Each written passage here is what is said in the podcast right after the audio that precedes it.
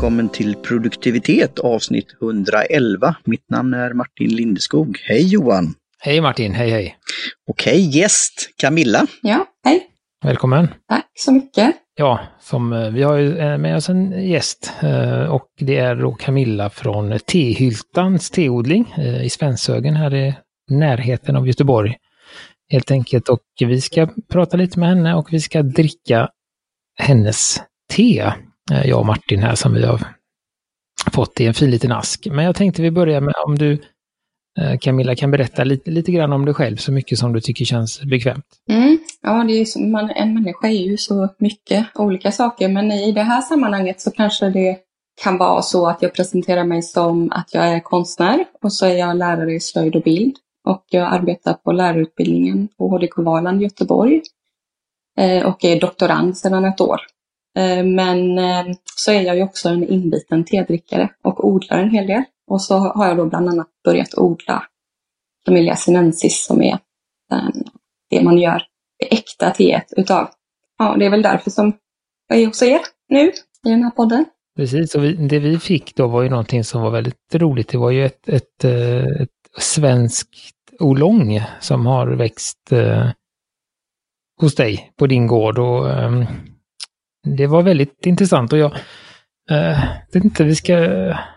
Jag har gjort båda, man kan ju dra, göra flera dragningar. Jag har gjort första dragningen i en kopp och andra dragningen har jag i en kanna här. Så jag ska testa båda här och Martin har första dragningen bara va?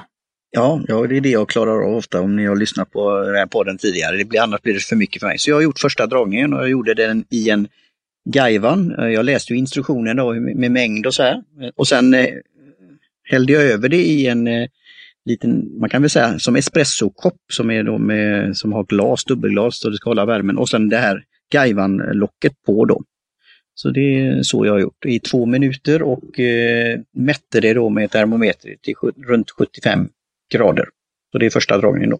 Verkligen, verkligen helt korrekt följt alla instruktioner. Ja, eh, du hade bra instruktioner för att klara av det, var bra. Jag har ju inte då mätt vattentemperaturen utan jag har kokat mitt vatten till 80 grader och låtit det eh, svalna lite. Och sen har jag hällt i en kall kanna och då brukar man också tappa lite temperatur. Jag har en liten glaskanna på 200 milliliter eh, som jag inte har fyllt helt upp och som dratt i två minuter då. Och sen så, som sagt, hällde jag upp det i en, i en kopp, en sån här, eh, eller eh, glaskopp, dubbelbottnad. Och sen så gjorde jag likadant att jag värmde upp vattnet till 90 grader och lät det vänta lite och drog det i fyra minuter i samma glaskanna då, och hällde upp det i en tillbringare. Så det står här och, och väntar då.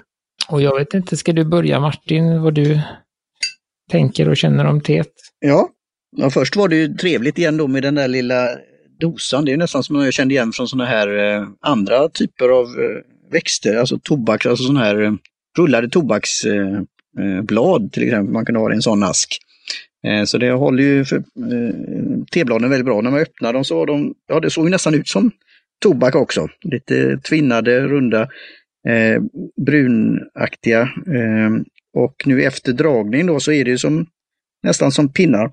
Och det har någon angenäm eh, lukt. Är det så det luktar i, i Svenshögen? Ja, det kanske det är. Ja, men det, det får ju lite, mm, det får ju lite smak och doft lite av hylta. Det. Ja, men precis. Liten skog. Hylta betyder ju liten skog. Ja. Lite så, jag blev eh, nyfiken på det så jag fick googla på det och söka på det. Och hylta och, och holz på tyska och sen blev det då liten skog eller ja, något med ved och annat att göra. Så jag tyckte det var ett fyndigt namn. Så det är första reaktionen. Nu har jag ju då den här lilla koppen och så eh, locket över ska vi se här nu så att det inte händer någonting. Mm. Nu är det sörpling på gång då. Johan är bättre på ljudeffekter. Jag är... Mm. Ja, angenämt. Mm. Nej, men, men jag, jag håller ju med om det. Jag tyckte det var väldigt, eh, just när som de torkade bladen, nu tyckte jag inte det luktade så mycket. Men när man har bryggt dem eh, så får de den här, eh, som sagt, eh, luktar lite, lite barrskog, eh, lite lite, lite fuktig barrskog. Och lite, ehm, ska man säga, alltså lite svamp luktar det. Mm. Den, så som man, jag tänker, alltså jag får bilden som en sån här, en, en höstdag när det har regnat ganska mycket på natten om man går ut och det är fortfarande fuktigt i skogen. Så får man en speciell doft av barren och så kanske man sätter sig ner närmare som mossan och där är någon svamp och så, och så får man den, den, den doften tycker jag att tebladen har och det var ju väldigt intressant. Uh, det blir väldigt tydligt det som du säger just att, uh, att, att de tar upp väldigt mycket av uh, miljön de är i, smakerna av jorden och så. Och det, som sagt, det är någonting jag har hört och jag, jag har läst om, men det blir väldigt tydligt nu när det är någonting jag kan eh, relatera till. Jag har väldigt svårt att relatera till eh, den vulkaniska jorden eh, i Japan till exempel. Det, det, det, har jag inte varit, men jag har ju varit i sådana här skogspartier som det som jag har sett att du har delat på bild och som jag då får upp i, i huvudet där. Så att det var ju väldigt, väldigt intressant. Eh, och jag tycker att den här svampdoften finns ju kvar lite i teet också.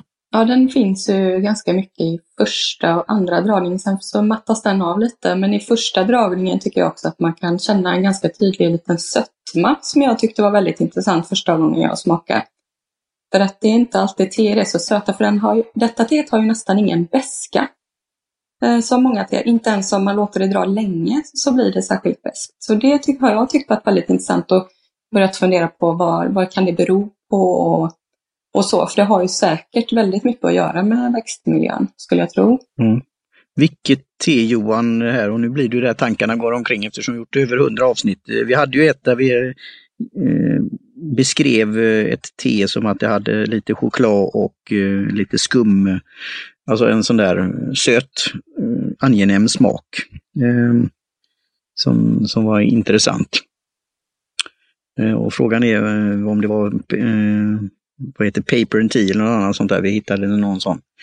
Men jag, jag, tycker just det här sötaktiga, men inte, inte klibbigt sött då, utan det, det har någon rund eh, smak som är lite åt, eh, ja kanske inte K, men det här fudge, alltså om man, något sånt. Eh, jag, jag, tycker det är spännande. Och vi, vi tar ju det här, ibland tar vi ju inte alltid i ordning, alltså som vinprovare och så. Alltså, man, man tittar på det, man luktar och sen smakar. Så vi går lite runt då, men vi kan väl ta det här vi brukar, vår färg då. Vi har ju ett favorituttryck och det är ju bärnsten.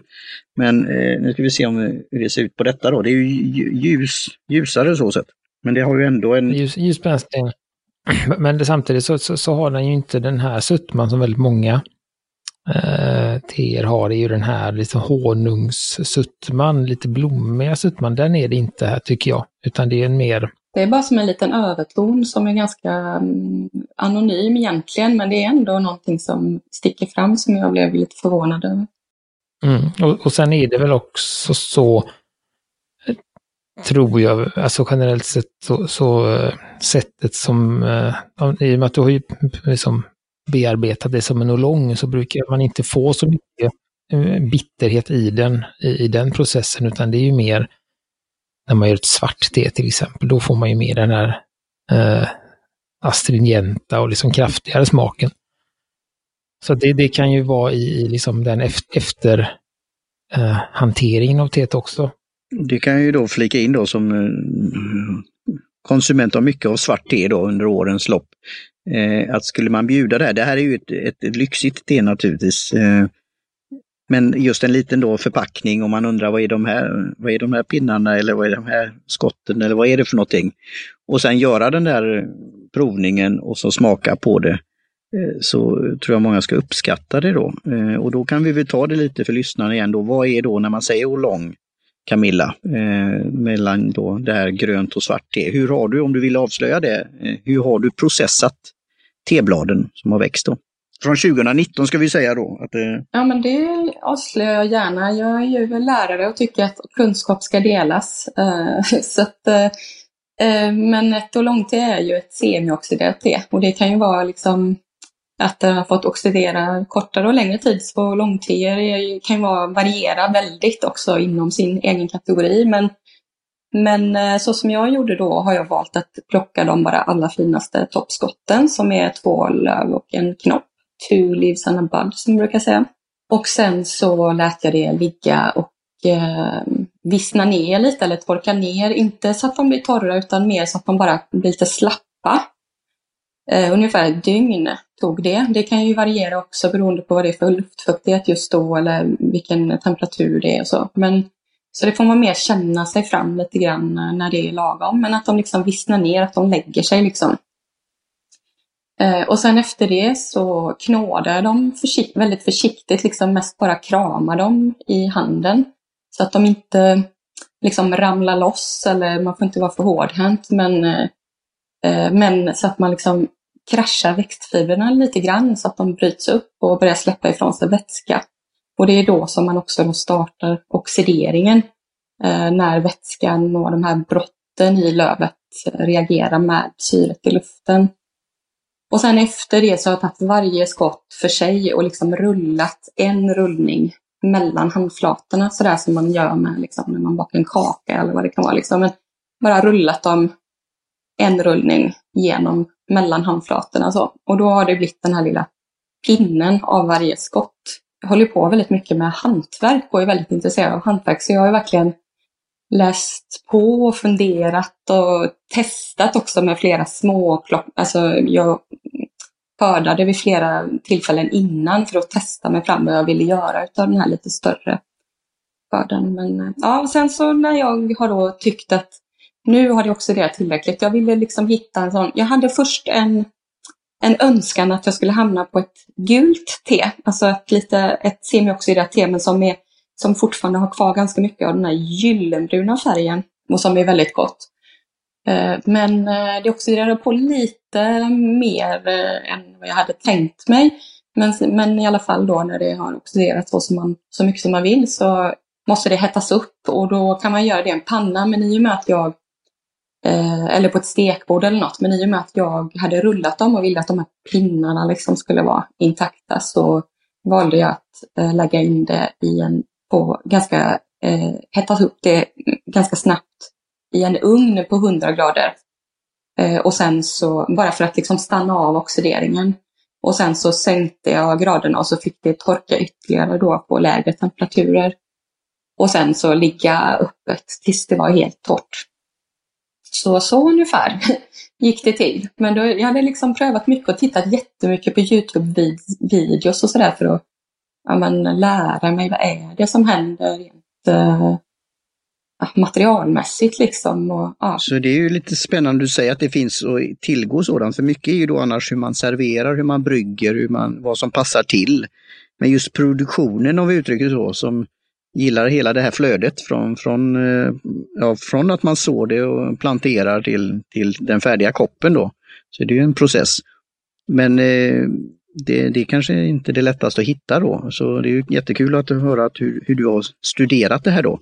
Får jag fråga då från 2019, den här skörden, eh, hur stor var den och eh, var det din första skörd och hur många planter hade du då och var kom de ifrån? Ja, Eh, jag, för det första kan man inte riktigt prata i termer av stor, för att det var en väldigt liten skörd. Men 20 eh, gram blad som blev 20 gram färdigt te. 40 gram blad som blev 20 gram färdigt te var det som blev. Men då hade jag ju också gjort några mindre skördar när jag prövade mig fram i och med att detta var en pilotstudie där jag verkligen ville lära mig.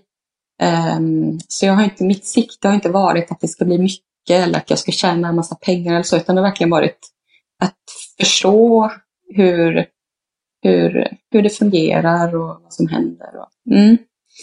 Eh, men eh, jag köpte mina planter ifrån ett eh, företag som säljer plantor i Holland.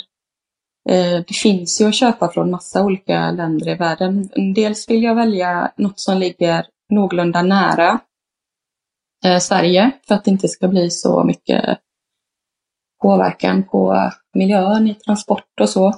Men också för att jag tänker mig att ju närmare Sverige jag kommer, desto bättre förutsättningar har de att eh, vara härdiga nog för att klara eh, det svenska klimatet. Då.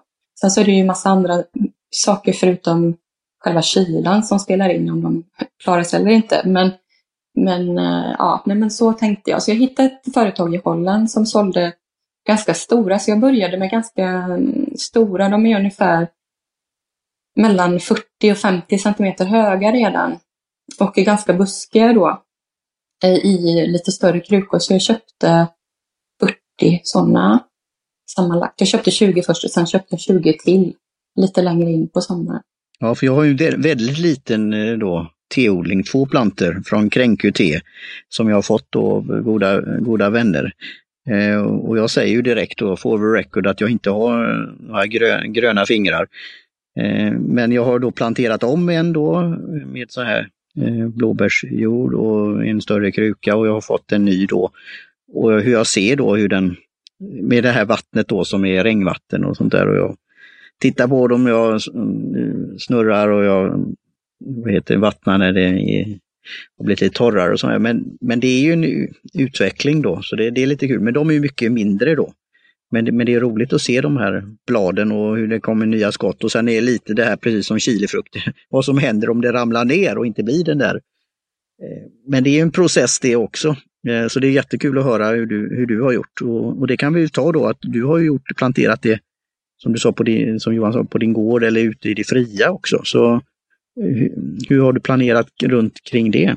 Ja, men projektet var ju att jag ville pröva att odla te på friland just.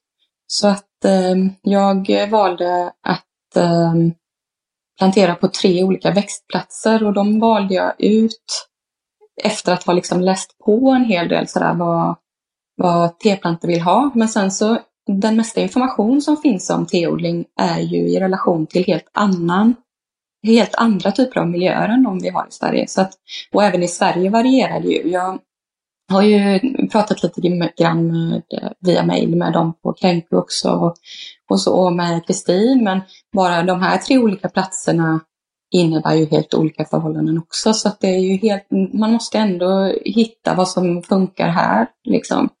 Och, eh, så jag hade en... Bo, Bohuslän, Gränna och Gotland. Just. Ja, men precis.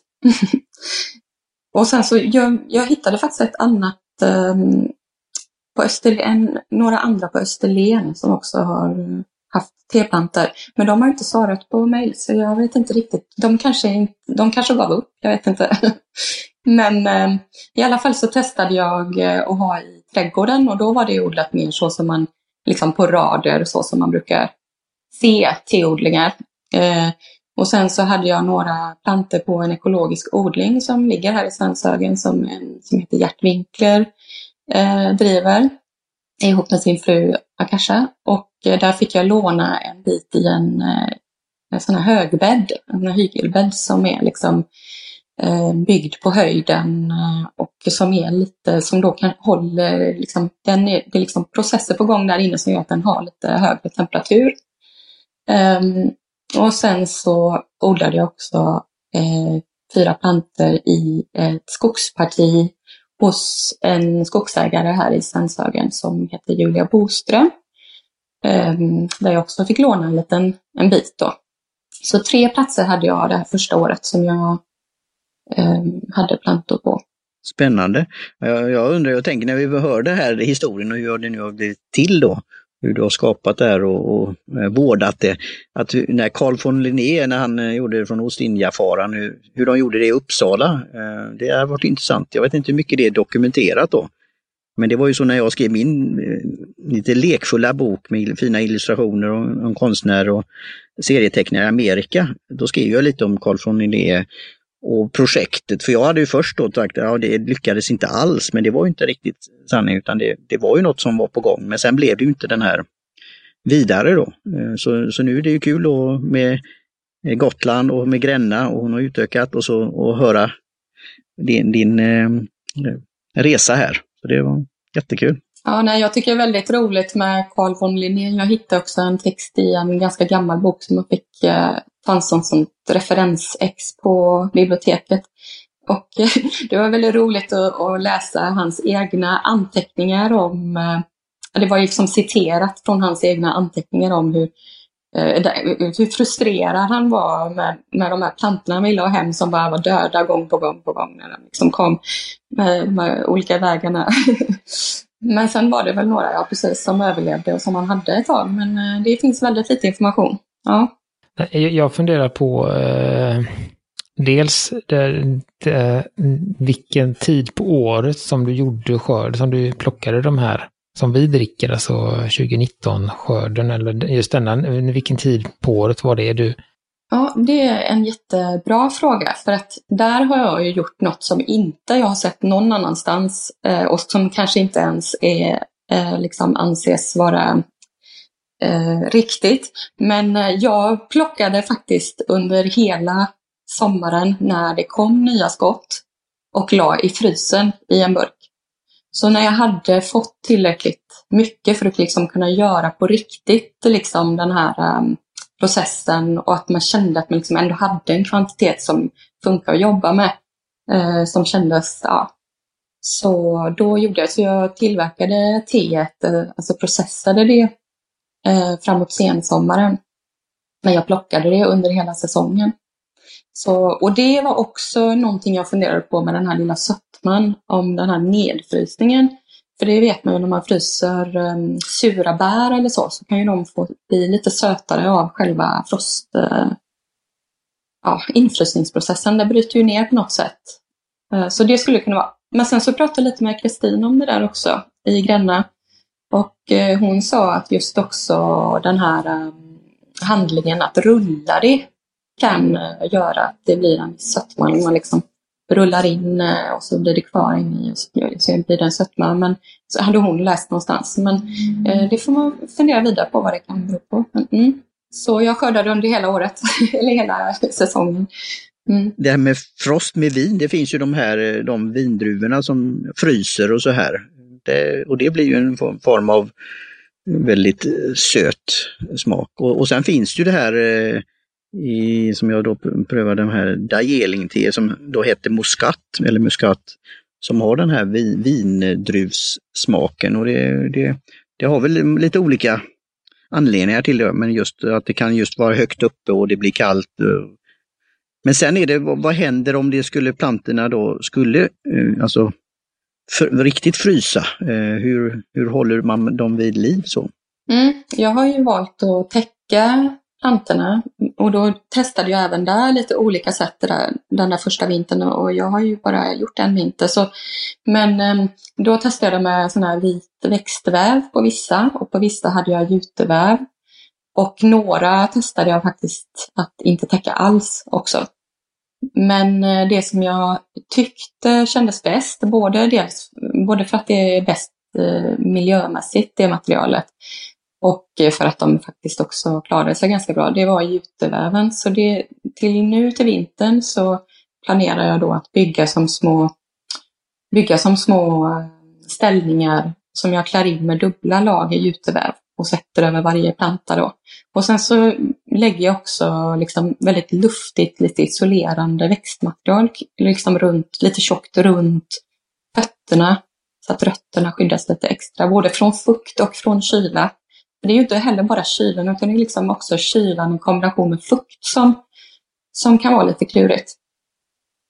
Med, eh, med för att de ska klara sig. Kul att du säger det här med jute och då kommer jag då ge en shout-out till Jidjesh Kumar som jag träffade när jag arrangerade Team Meetup i, i Göteborg. De kom till vårt möte där och som är ursprungligen från Indien och vi har ju testat prover av kontakter han har haft från sådana här eh, organiskt odlade och eh, biodynamiskt och just hur de har plockat dem i, i träden. Och, och, och, han eh, har personligt intresse av just av vad man kan använda jute eh, till, bland annat då i planter och så. Så det, jag ska be honom att lyssna på det här och, och ta till sig det här, för det här är ju jättespännande eh, att det finns olika användningsområden. Men då hade han sån här lite, som en liten kasse som du kunde ha en, en planta i då, i jute då. Så ja, ja kul. Och sen funderar jag också på eh, det teet som vi, eh, så det, det, här, det här är, är det en blandning av alla tre odlingsställena eller har du? Japp, det är en, det, ja precis, det är en blandning av alla tre odlingsställena. Mm. Har du testat att liksom hålla dem separat för att, för att känna smakskillnaden på, på den ekologiska och den som är i trädgården och den som är i skogen för att se vad de har för olika karaktär i sig? På ett sätt så, jag gjorde ju eh, då under det här prövåret så kan man på ett sätt säga att jag testade det, men samtidigt för varje gång jag gjorde ett te från en annan så varierade jag också själva framställningsprocessen, så det är också svårt att säga vilket, vad som är vad, liksom, om det är platsen eller sättet jag gjorde det på eller så. Och nu har jag ju valt att flytta plantorna till ny, en ny eh, odling. Um, så nu i fortsättningsvis då så ska det förhoppningsvis bli eh, bara från en plats och då kommer det vara från min hylta i Hällskogen i Svenshögen. Men när jag har kvar på den eh, lilla skogsplätten som jag satte de allra första plantorna uppe hos Julia Boström. Eh, där var det två plantor som trivdes så jättebra och ser så glada ut. Så de har, vi, har jag fått ha kvar där. Så Eh, de får väl bli vårt gemensamma projekt, eh, hennes och mitt, framöver. Vad kul. Det blir som ett litet minne, för jag har ju sett det på Instagram också. Ibland får du, har du fått påhälsning av djur och annat också i, i skogen, så det, det, det finns många krafter där. Mm. Det är många som, det är liksom, man, man kan, behöver oroa sig lite mindre för att de ska frysa ihjäl plantorna, men man kan oroa sig lite mer för att någon annan ska tycka att de är goda och komma och provsmaka lite. De ska väl ha sitt också. Och hur, eh, vad kommer den här, den här tanken om att börja odla te? Vad, liksom, hur föddes den och hela den? Ja, men dels så, så är det ju för att jag dricker te varje dag. Um, både en hel del så här, jag har ofta druckit en hel del med örter som jag odlar själv hemma, olika myntor och andra um, örter. Uh, men också dricker jag väldigt mycket importerat te då. Men så här, och så är jag också väldigt intresserad av hållbarhet och etik och, uh, eh, och, i, och så, som jag sa tidigare så jag arbetar jag också som konstnär och i samband med ett masterprojekt i frikonst som jag gjorde så undersökte jag hur olika vardagliga handlingar eh, påverkar sammanhang och relationer globalt. Alltså vad vi gör lokalt och hur det hänger ihop med allting globalt. Och eh, då började jag kartlägga olika handlingar, liksom försöka hitta vad de, vad de handlingarna är intrasslade i för olika komplexa samband. Eh, och då var det bland annat då en kopp te som jag utgick från i en sån här kartläggning. Och, eh, och då växte det fram i mig ännu mer så här, man, man borde väl kunna odla te här i Sverige. Jag har gått runt och funderat mycket på hur, hur ja, men all import av te och framställning av te också påverkar eh, hur det ser ut med arbetsförhållanden för andra människor än mig i världen, men också hur växter eh, behandlas när saker ska göras stort och effektivt och mycket. Att, eh, att man förstör jordar och sådär med stora monokulturella anläggningar. Så ja, eh, men eh, så ja, jag var intresserad av det, så då, då växte det fram parallellt med det där konstprojektet, att jag också började formulera det här projektet där jag ville pröva att odla te. Eh, så då skrev jag fram det och sen så tänkte jag så här, gud det kanske redan är någon som har testat det liksom i Sverige och då um, hittade jag ju eh, Kristin och så hittade jag ju Mikael eh, i Bergdö och, och sen också det här um, Eh, Österlens kryddor, eller vad det heter, i Österlen då. Så kontaktade jag dem eh, och frågade om de var intresserade av att ta emot mig på något studiebesök och sådär. Ehm, så då fick jag till ett studiebesök hos eh, Kristin också under förra sommaren. Så det var väldigt spännande att se hennes. Då hade hon ju också några plantor i sin trädgård. Sen har hon ju utökat nu i, i år. Ja, och, och, det är ju någonting som man, man ofta inte tänker på. Just eh, när man, speciellt när man köper te från, eh, från mataffärer och så. Det är väldigt svårt att spåra och eh, ofta så kommer det från Kina. Eh, och de plockar det där och sen går ju, de finaste teerna går ju eh, som till tävlingar och sen så går det till den inhemska marknaden, marknaden majoriteten och sen kommer då de, de lite sämre teerna går till Europa.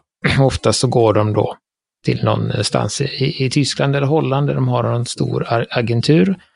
Eh, och i vissa fall så kommer då kanske te från Indien som kommer in till den här agenturen också och sen så går de teerna tillbaka till Kina eh, för att blandas med någonting för att sen komma tillbaka som ett annat te till den här agenturen som sen blandar det kanske med tredje tre från Afrika och sen skickar de det.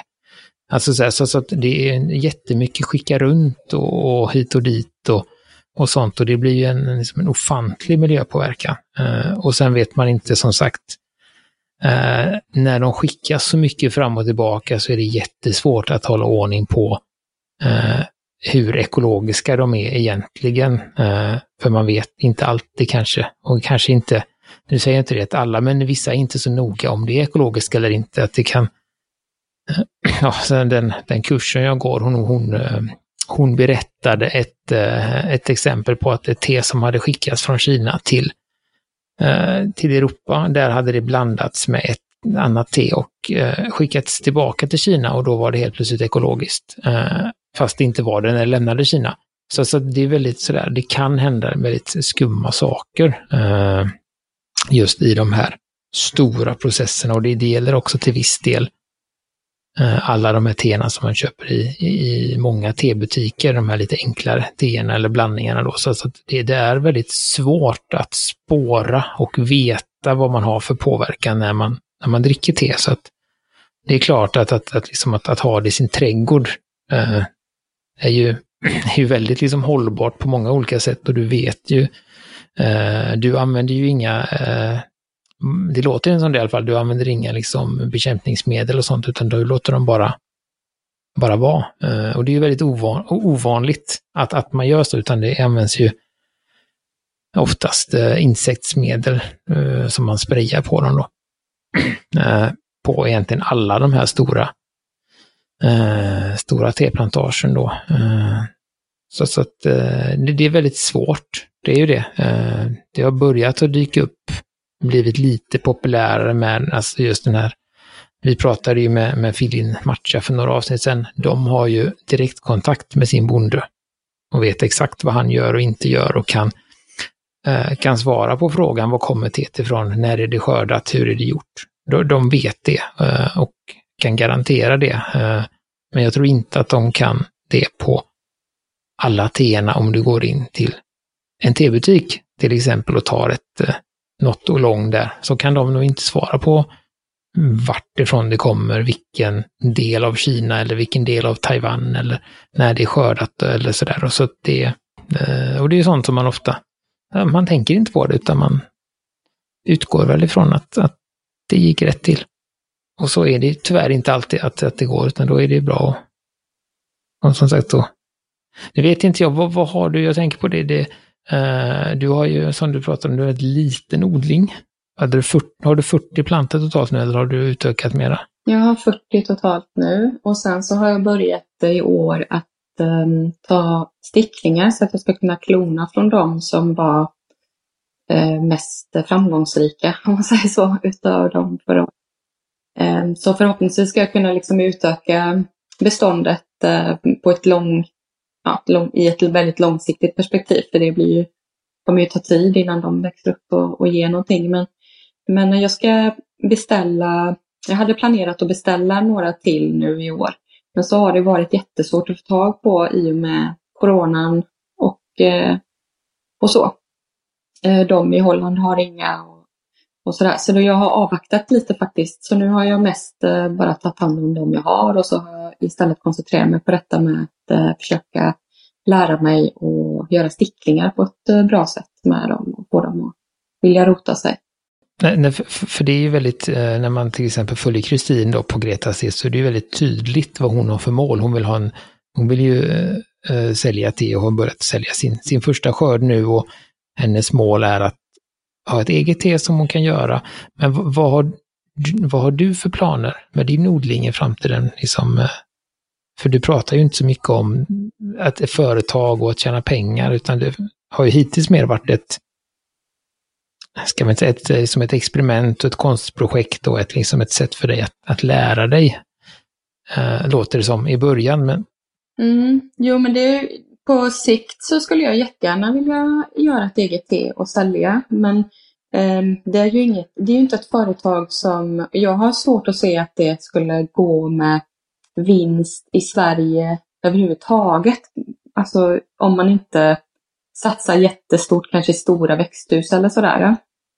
Eh, men eh, som del, jag driver till exempel också ett eh, kulturhus här i Svanshögen. Och eh, det hade varit jättefint att kunna sälja teet i det kaféet som ska bli där till exempel. Så att det, skulle, det kommer nog aldrig bli liksom min huvudförsörjning. Ehm, men jag jobbar ju på universitetet också och har liksom en huvudförsörjning. Så. Um, men uh, ja, nej, men jag, jag, kommer nog ändå liksom i framtiden vilja göra ett te som man kan sälja, men det kommer ju bli väldigt dyrt. Så det kommer ju mer vara för att det är kul och för att det är roligt att prata med folk som också tycker det är väldigt, eh, som är väldigt nördiga på te och gillar att prova och kan vara beredda att betala 200 spänn för 5 gram liksom. Eller så va. Så att, eh, men, ehm, men jag testade också att göra nu eh, kombucha utav, eh, utav lite små delar av skörden, både denna i år och den förra året. Och då, då får man ju ut också en annan vara. Och det tycker folk är väldigt roligt. Och jag, har, jag har gett bort dem nu också. Jag, inte, jag, jag säljer inte mina grejer. Ehm, men ja, jag har gett bort till folk och de tycker det är väldigt roligt. Så bara, ja, men den är gjord på te från Stenshagen. Det, det är ju lite... Men vad skulle du säga, de här till exempel då, de här proverna som vi fick i en fin plåtask, ungefär tre gram, om du skulle sälja dem som ett eh, företag. Vad, vad hade du haft för, för pris på en sån? Med tanke på liksom arbets... Liksom hur mycket arbete du har lagt ner. Det går ju inte riktigt att räkna ut det om man tänker sig att, att om man skulle liksom räkna på det som man har lagt nu det där första året och så på den skörden och vad det, då skulle det ju inte gå att lösa. Det skulle ju bli flera tusen för en liten burk. Om man tänker sig att jag skulle vilja försörja mig på, på det liksom. Men jag tänker mig om man, om man ser det lite mer på sikt då, att man kanske kommer kunna göra 200 gram om året till exempel. Så då tänker jag att man nog kan sälja en sån burk för kanske mm, 200 kronor. Något sånt. För 3 gram. Um, och det är ju jättedyrt. Så det är ju, kommer ju inte gemene man komma och köpa. Så det kommer ju alltid bara vara ett sånt där exklusivt det som kanske folk som är lite extra nördiga eller som är väldigt intresserade. Eller som tycker det är kul att säga att jag drack ett sånt. Precis som att man kan vara det på vin eller... Just det, det blir eh, Beaujolais-viner eller den första skörden eller eh, det är ju supply and demand och eh, det är ju, men här har vi då direkt i din instruktion då så där ger du i alla fall att man kan dra det tre gånger men sen om man vill ha ytterligare utav det så kan man göra en fjärde gång och även då testa då som du sa det här med kombucha, men eh, alltså kallbryggt då. Så slår man ut det även då på 200 kronor. Eh, ja då visst, det, det blir pengar också för en kopp, men den njutningen då jämfört med om du går ut och tar, ja. Ja, ja men precis, om man skulle gå till café och ta en kopp te så kanske man får betala samma summa och då är det, kan det ju vara som det vi pratade om tidigare, ett lite halvkast eh, bottenskrap från någon eh, teodling någonstans. Så, ja, så att, eh, nej men det är på, om, eh, om man liksom ser det så som just att det faktiskt går att dricka flera olika, flera koppar och göra det på olika sätt och att man också kan spara dem över natten ju fortfarande lite fuktiga i en burk och så brygga på dem dagen efter igen. Det går jättebra. Och det blir ju bara att det blir lite högre oxideringsgrad för det, på det för varje gång också. Det mörknar ju liksom för varje gång. Även om när jag gjorde grönt te då så så var det som att det oxiderades ju sen för varje gång jag bryggde på det. Om jag sparade det dagen efter till exempel så blev det lite mörkare. Ja, ja det låter bra. Johan hade ju en fråga, fråga här, ser jag i början, om, nu har vi pratat om priser och värde, för det är ju eh, vad man får ut och andra värderade. Men hur var då din upplevelse och känsla när du hade gjort den här skörden, första skörden och, och, och producerat på alla konstens regler? Hur, hur kände du då? Och fick avnjuta en kopp? Ja, men lite högtidligt var det ju. Alltså att eh, ja, men att först ha prövat så mycket och läst och funderat och försöka ta reda på det och vilja att det ska bli bra. Att det liksom ska bli, ja. Och så när, när man hade dem där, det var som en liten skatt liksom. Det där, de där 20 grammen färdiga små tepinnar. Och det är ju så extra fint när man får lägga ner dem i den där, vid sida vid sida som små sillar liksom i den där lilla burken. Och så det blir sådär, ja men det är fint. jag tyckte det kändes väldigt högtidligt tycker jag. Och dricka första koppen också av det där. Också när man känner, liksom, kände att det här är faktiskt ett olong. Att kunna säga så, jag har gjort ett olong. till.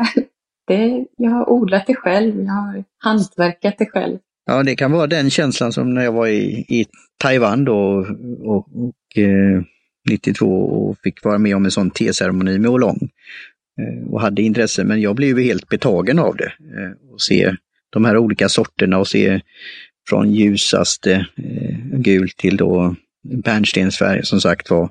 Och hela, allt runt omkring det. De hade ju en ceremoni också fast inte så invecklat som i, kanske i Japan. Utan det, men det var ju ett sätt att göra det på då. Så det, det, var, det var kul. Och ta sin lilla egna då ceremoni. Eh, få njuta av frukterna av ditt arbete. Det måste vara en speciell sak. Så det är kul att höra att du delar med dig om detta. Sen, sen tycker jag ju också att, att, det är väldigt kul med eh, nej men just att, att, eh, att, alltså att du finns och att Kristin finns och alla de här eh, små lokala plantagen som har ett dyrare te. Eh, nu erbjuder Kristin annat te eh, till liksom ett lägre pris än, för hon tog ju 200 kronor för två gram för sin första, första skörd då. Men, men just för också för att visa att, mm, och liksom är referens till det vi pratade om förut med billiga teer som åker jorden runt, att, att det, det är ju, det är en kostnad i det, att bara att liksom belysa det. Uh, att det är, det är ju det som inte, uh, när det är ett billigt te eller som, som har med hållbarhet med kläder och sånt också, att när vi kan köpa någonting billigt, då är det ju någon annan som har betalt. Och, och, och får det, det blir en, en upplysning till, liksom, även om även alla de som inte köper det, så för, kan de och börja de ändå fundera på varför kostar det 200 kronor för så lite? Eh, så, så det tycker jag också är viktigt och intressant och, och så att, att det... Ja, men det, det, är verkligen, det ligger verkligen något i det. Mm, det. Jag tror på den här upplysningen och sen är den fria handeln här. Så det är ju lite intressant, jag fick ju pröva eh, när jag tradade då, bytte min bok, första tebok, till då i Kränke och då skickade de lite teprover och sen fick jag då pröva första skörden de gjorde, fast som då redan var draget. Eh, så. Eh, för de hade ju gått åt annars, men där var det ju aktion då, att man fick alltså till högstbjudande. Eh, och det är också lite intressant, eh, för det, det var ju en speciellt tillfälle då. Och jag och Johan, vi har ju prövat te som vi inte riktigt vet vad det kostar på marknaden. Där, som jag säger, Jiddisch Komar har eh, fått prover av en då tebonde som då gör på väldigt speciellt sätt. Alltså naturligt som sa, biodynamiskt och eh, det är bra eh, villkor och, och sådana här saker. Och vi har ju, ja, vi vet inte det, vi har fått det som prover och blev ju sugna på det. Vad skulle det här kunna vara värt och vad skulle man kunna göra? Och finns det en marknad för det? Och det är väl lite den insikten jag har hittat också att eh, ja, det blir nog svårt. Men då är det ju kul att höra att du har ändå lite idéer på, på det här. Så jag, jag, tycker det, det är spännande. Vi har pratat mycket om te och processen och avnjuta det första teet och din skörd. Men vilket te och vilken typ av te dricker du mest? Mm, jag dricker väldigt många olika typer, men eh, sen så är jag ju väldigt mycket så att jag kan snöa in på någon. Om jag smakar något och så är det gott, så bara snöa in på det. Så nu hela sommaren har jag ju druckit ett olongte som heter Yellow Kikesha som jag, som jag tycker är jättegott. Men eh, innan dess har jag också haft en jättelång period eh, druckit nästan bara jasminte. Men ehm, jasminte tycker jag väldigt mycket om just till mat och så. När man äter lite starkare mat, det är jättegott med jasminte. Men jag dricker väldigt mycket olika. Också liksom ett eh, kallbryggt sencha till exempel, också jättegott att ha till liksom en förrätt eller sådär. Ehm, men jag dricker inget, jag dricker liksom Påste går ju helt bort. Jag dricker inget te som har legat i en påse. Jag tycker bara det smakar påse. Jag kan liksom inte, efter att man, när man väl har börjat liksom förstå de här smakerna Så, och, och liksom dricka riktigt bra te, så är det ju, det går ju inte. Och, och inte sådana här smaksatta teer och så heller, det tycker jag verkligen inte om. Alltså. Förutom då eh, jasmin eller att det är något som är verkligen en smak som är väldigt naturligt eh, liksom, tillsatt. Det är ju det som det är Kristins te, det här med breakfast-teet och som även då att det även finns sån där med Earl Grey och annat, att det kan vara gott. Då. Men jag, det är ju det jag känner som har druckit mycket plain te eller rena teer under lång tid. Men sen då fick betraktelsen då var ju att många blir introducerade till te och påste genom just smaksatta. Men det är ju en matter of taste, men när du får se vad, vad det finns för mycket annat. Och det är, lite, är ju lite missionen här, att sprida det då, att våga testa. Sen om man då tycker om det ena eller andra, det, det får man ju sen då, men att våga pröva eh, och att det inte är så det är ju inte så farligt, men det är ju det är lätt och så när man väl har snöat in sig på olika teer att ja, men varför tycker inte andra om det? Men det är ju, det är en process att hitta det då. Så ja, vi försöker här sprida, så det var kul, kul att höra. Jag skulle bara vilja, liksom, eh, apropå det med, med is, du gjorde iste på, på Sencha. Jag eh, hittade en variant som jag testade som är att man tar, eh, eh, istället för att brygga det på kallt vatten, så tar man is, lägger isbitar i en eh, skål. Och så lägger man teet på det bara. Och så får det bara stå tills eh, isen har smält. Eh, och det gör ju att eh, du får ju ingen bitterhet alls i och med att det är så otroligt låg temperatur på vattnet. Eh, utan det blir bara sutt. Eh, så det blev väldigt, väldigt gott. Ja, det har jag faktiskt glömt att testa. Jag hade, jag, det fladdrade förbi mig också för någon gång förra året och sen så har jag glömt av. Det var bra att du påminde mig. Det ska jag testa snart, imorgon kanske.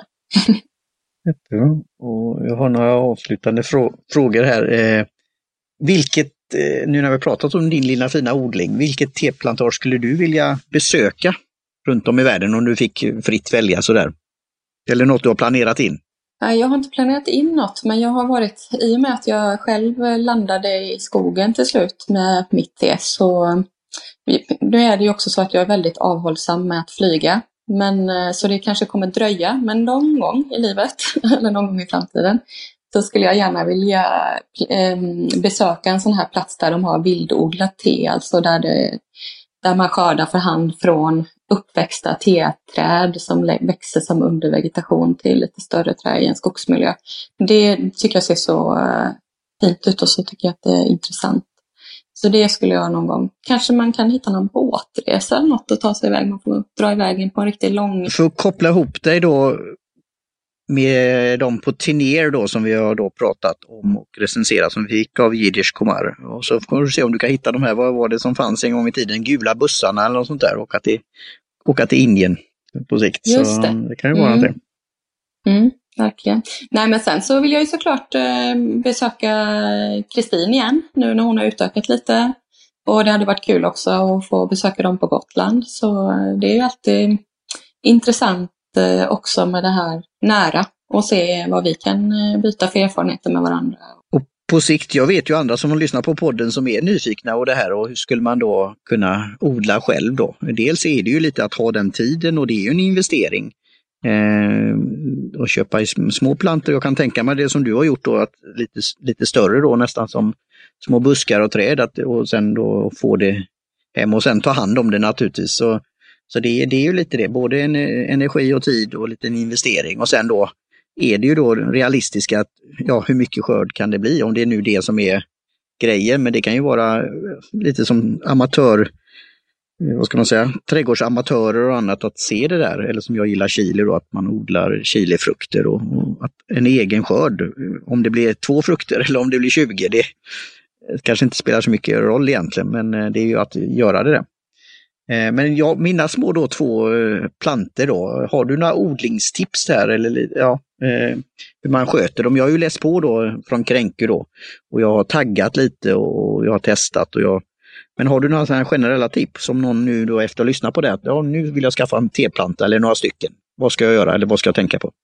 Ja, men då tror jag nog om man, om man bara vill ha ett par stycken och eh, vill eh, att det inte ska bli för krångligt, då tror jag det är jättebra så som, så som du har med kruka och att man tänker på att välja en sur jord. Det kan ju vara en sån, du sa att du hade köpt blåbärs, sådana som är för blåbärsodling. Men också rhododendron eller och sen så ta in den då under, och ställa den lite svalt under vintern och sen ställa ut den. För att även om de växer då i väldigt varma klimat, alltså klimat med väldigt varma somrar, så är ju de flesta te eh, odlingarna, eller de flesta platserna ändå så att det finns en kallperiod, så de behöver ändå en liten kallperiod. Så man ska inte heller också bara ha den inne i värme och sen ute i värme, utan det kan vara bra om den får stå lite sådär kyligt, inte minusgrader, men um, men annars vill man eh, ha plantor på friland så rekommenderar jag ju en liten skogsplätt. Då kan man säkert få av någon annan skogsägare bara fråga om att få ställa ett par. De är ju inte invasiva, så man behöver inte vara osäker på att de ska ta över eller göra något. Det här, tack för de här tipsen och jag ser, kan se framför mig här nu att det här kanske kan bli en liten rörelse, positiv rörelse, att eh, folk köper teplanter som de odlar själva. Eller då kontaktar eh, ja, skogsägare och andra frågar om de kan då leva i symbios som du sa och harmoni. Eh, det kanske skulle kunna vara någonting. Och den där du, tanken du sa att du skulle vilja besöka ett plantage där man gör det som, för man kan väl säga då, det är ju något som jag skrev i min bok också, alltså kallar man det, är det teplanta, är det tebuske eller det, det kan ju till och med bli ett teträd då. Alltså de du har, hur, hur, eh, hur gamla kan de bli och hur höga blir de och hur mycket blad, eh, teblad kan man få ut av en, en sån buske som blir som ett träd nästan? Ja, så överlever de så kan ju de leva i eh, flera tusen år. En teplanta, men eh, jag vet inte hur länge de här eh, eh, Alltså så länge de får stå kvar och så länge de mår bra så kan de ju leva länge. Jag vet jag var när, då när mitt eh, liksom, stora intresse för te väcktes var väl egentligen, eller jag har ju alltid druckit te men, men 2017 när jag var i Sydkorea och då besökte jag deras äldsta teodling och där fanns det en ett eh, teträd som var över tusen år gammalt. Men eh, visst, jag hoppas ju, jag tänker ju att jag kommer skörda på så sätt att jag bara plockar de här skotten. Jag kommer aldrig hålla på och klippa så att det blir sådär rakt avklippt som man kan se i, när det är liksom lite mer sådana här plantager med långa rader av eh, te. tebuskar. Då blir de lite mer buske. Så jag tänker mig att de här ska få, få ja, växa iväg och bli lite mer i, som träd. Och jag hoppas ju att de ska överleva så pass att de, de kan få bli som träd. Och ju längre, ju fler år man klarar dem eh, genom vintern, desto kraftigare och bättre och djupare rotsystem har de och då får de ju bättre och bättre förutsättningar att faktiskt klara också lägre temperaturer och, och så. Så förhoppningsvis så eh, kan de få bli långvariga. Eh, så nu har jag ju, nu har jag ju ehm, arrenderat de här 500 kvadratmeterna mitt i en skog i Svenshögen eh, på fem år. Men jag hoppas att jag ska kunna få eh, förlängt och kunna ha dem kvar där sen. Jag tänker det som ett livsprojekt. Och kanske generationer, förhoppningsvis. Ja, just det. Ja, du, får, eh, du får sprida det här om det så, så kan det bli så för, för framtiden. Det var väldigt fascinerande att höra detta, Camilla. Och då kan det vara lite som en sån avslutande grej då, är dels hur man kan hitta dig då i cyberrymden och eh, nu vet vi att du befinner dig då i Svenshögen, Bohuslän. På internet hittar man mig på min hemsida, kamillart.se, men också på Instagram. Där har jag två konton. Dels tehyltan.kamelia.svg. Men sen har jag också ett där är, som är lite mer min konst, men där ramlar in också lite odling och sånt där ibland. Jag har svårt ibland att hålla isär eh, det ena från det andra, för för mig tycker jag att det handlar väldigt mycket om samma frågor hela tiden. Ja, jag, jag, jag kan, I hear you, för jag har x antal olika konton på olika sätt. Så det, det är en sak som jag och Johan pratar om ibland också, att eh, ja, hur kan man samla det någonstans, men också att det går i varandra. Eh, så det, det är kul att höra. Så tack! Ja, och jag kommer, vi kommer ju länka till det både på hemsidan och i poddspelaren så att, så att ni behöver inte komma ihåg vad Camilla sa nu, utan det kommer finnas länkar att trycka på helt enkelt. Och eh, ja, men vi tackar dig också Camilla, det var kul att prata med dig. Vi tackar eh, Jim Johnson för våran jingel, vi tackar eh, Kjell eh, för våran logotyp och Kaj Lundén för hjälpet med hem, hjälpen med hemsidan. Eh, och så hoppas vi att eh, ni har gillat detta och att ni vågar, om ni sitter där med era påsteer kvar i koppen när ni dricker, så kanske det är dags att lyfta blicken och testa något annat, helt enkelt. Ja, jättebra. Ska jag ta sista droppen här åt er? Mm. Det luktar väldigt gott här på slutet också. Det, och smakar gott, så tack ännu en gång. Okej, tack så hemskt mycket.